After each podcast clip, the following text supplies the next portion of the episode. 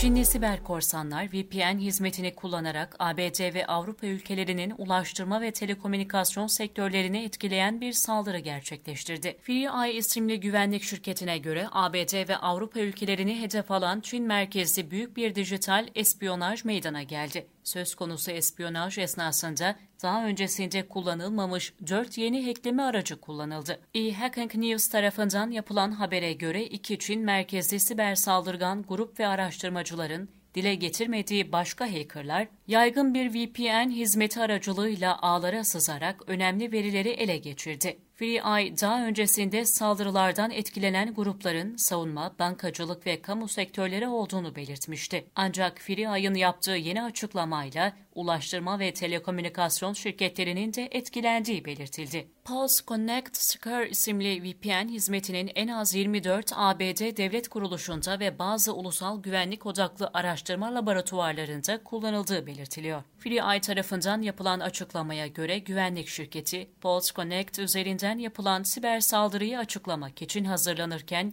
Çinli siber saldırganlar saldırıya ait izlerin üzerini kapattı. Mandiant isimli güvenlik şirketi bünyesinde çalışan analistin ifadelerinde Çin hükümetinin siber saldırganlara gösterdiği toleransın 2019 yılından beri arttığı ve bu durumun Çin hükümeti destekli saldırıların yakın gelecekte ABD ve Avrupa ülkeleri için büyük bir tehdit oluşturacağı belirtiliyor.